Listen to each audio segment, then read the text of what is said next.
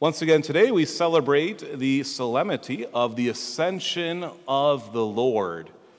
In my infinite wisdom and amazing planning skills, we plan confirmation for this weekend instead of next weekend, which is Pentecost, which would have made a lot more sense at first. We'd have been wearing red, the readings would have been the same exact readings for confirmation, but God had a plan here. He always does.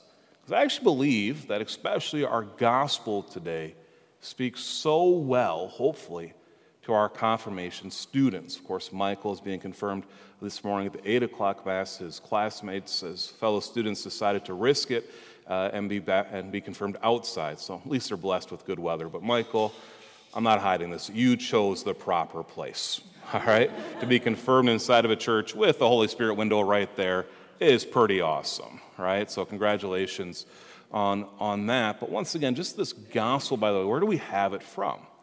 Well, it's the end of Mark's gospel. So, it's the conclusion. And what is Jesus doing? He's speaking to his disciples. And what does he say to them?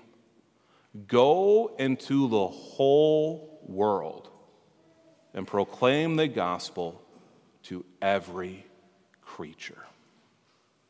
Go into the whole world and proclaim the gospel to every creature. This actually is one of the options we have for the conclusion of Mass after the blessing, where either I or deacon uh, say, you know, dismissal. What we can say is, go and announce the gospel of the Lord, which comes from this passage right here. But as Jesus is saying this to his, his disciples, of course, he's about to ascend into heaven. He's about to go before them and see it at the right hand of the Father. But he doesn't tell them, okay, I'm leaving now, so you go ahead and stop practicing your faith as well. No, no, no. He says, go into the whole world and proclaim the gospel to every creature. You see, the disciples through this whole time have been with Jesus now for, for three years. And what happened with them? Well, first off, we know that they came to know Jesus. And not only know him, they came to be won over to him. We go back to Andrew and Peter. What does Andrew do? He goes and tells Peter, I have seen the Lord. And Peter comes and he believes, then he doesn't believe. He believes, he doesn't believe. Back and forth, back and forth. Eventually, of course, we know he has that complete fiat uh, in, in Christ but he's won. And then what else does Jesus do? He builds them up, he teaches them the ways of Christ, the ways of God, of himself. He shows them that how he is the fulfillment of the whole Old Testament and all the prophecies, that he is this new covenant.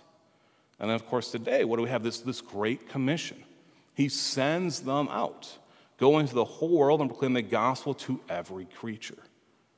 You know, this sounds a lot like to me what we do through faith formation, what we do through the confirmation process.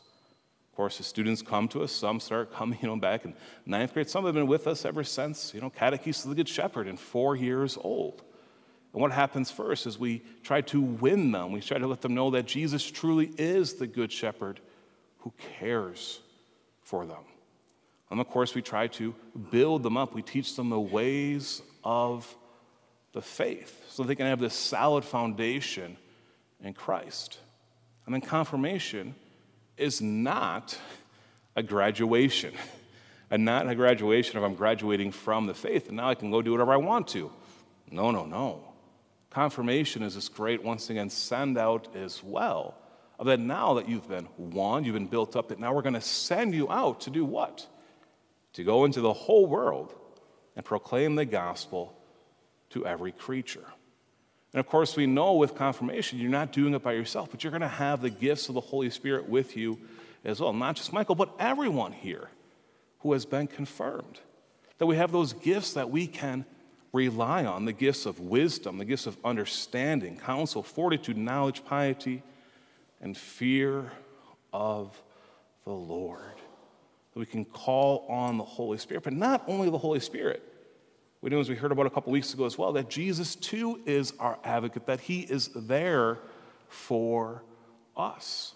and now that he has ascended into heaven, is interceding for us at the right hand of the Father as we go out and share the message of Christ's light, the light that shines in the midst of darkness. And I know that our confirmation students have experienced this light, that they've experienced this grace, they've experienced this peace. And every year, one of the highlights I have, and I think I've preached about this before, is I'm able to interview our confirmation students. It's their kind of final interview. And I know most of the students, most of the uh, kids, not even kids anymore, it's teenagers, it's young adults. Some of them are driving to the interview. It's crazy, right?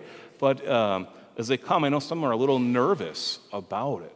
But I love just to sit down and have a conversation with them. I ask them, you know, why are you being confirmed? I ask them, why did you choose your sponsor? And I love those answers there because everyone truly respects uh, their, their sponsor because they're the way of the faith for them. I ask them as well, why have you chosen your saint? Why do you have a devotion uh, to that saint? My two favorite questions that I ask are what has been the best part of the confirmation program?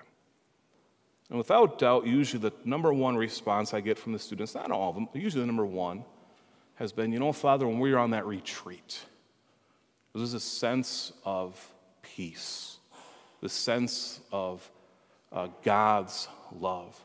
And to know I wasn't doing it by myself, but the fellow students were with me. And they all say, you know, through this confirmation process, for the most part, Been able to experience God's love. And then I ask them, okay, after you're confirmed, what do you think you can do? And most of them say, you know, I think now that I'll be confirmed, what I need to do is tell other people about what I've experienced. Tell them about the gift of God. And I try to help them see the light that in God they're going to truly have what their soul is longing for. So we call that, by the way, is to go out and to evangelize. And that's what all of us are called to do.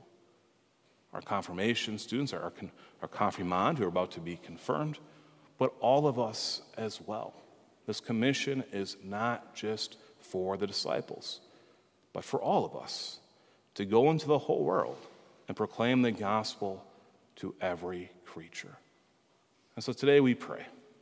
We pray that our confirmand, especially this morning, Michael, may have that confidence in Christ, that confidence in God, that he can go out and spread the good news near and far. Pray that the gifts of the Holy Spirit may, may penetrate him in his heart and his soul and his mind, and to be filled, overflowing with God's grace. We pray for ourselves as well, that we too can rely on the Holy Spirit to go out and proclaim the gospel to every single person.